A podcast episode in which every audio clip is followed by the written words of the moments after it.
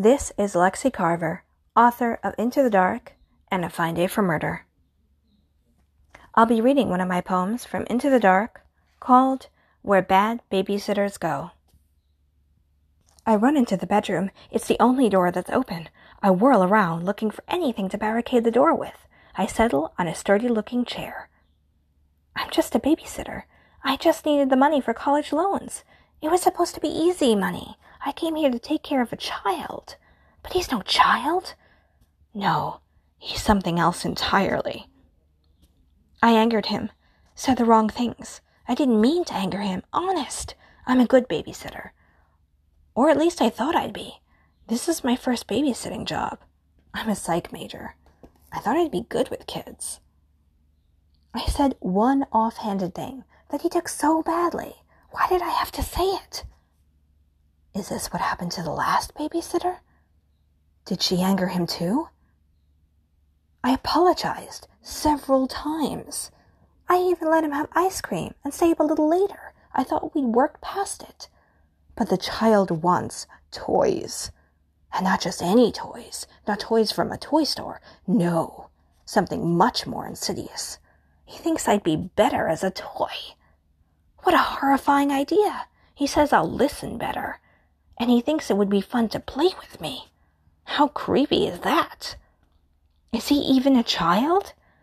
Maybe he's just pretending to be a child. He says the closet is where the bad babysitters go. The very closet that's across the room from me. Maybe I can free them all. Do I have enough time?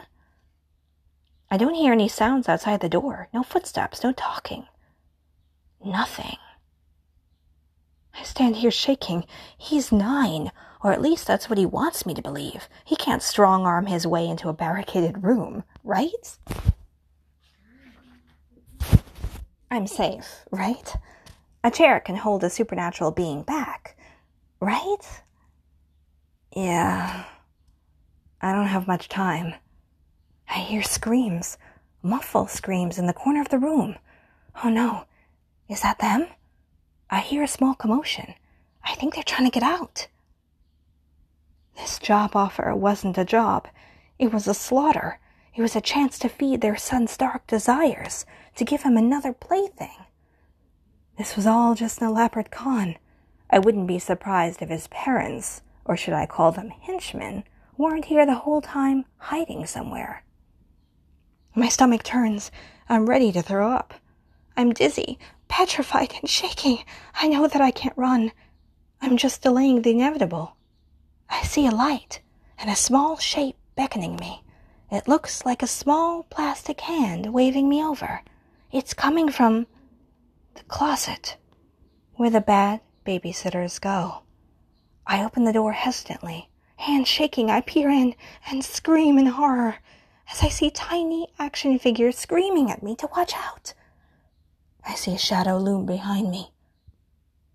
No one runs from me. As I thought before, there's no escape. Not from him. It's my turn now. Thanks for listening, guys. Stay tuned for more segments. From Into the Dark and A Fine Day for Murder. Moi.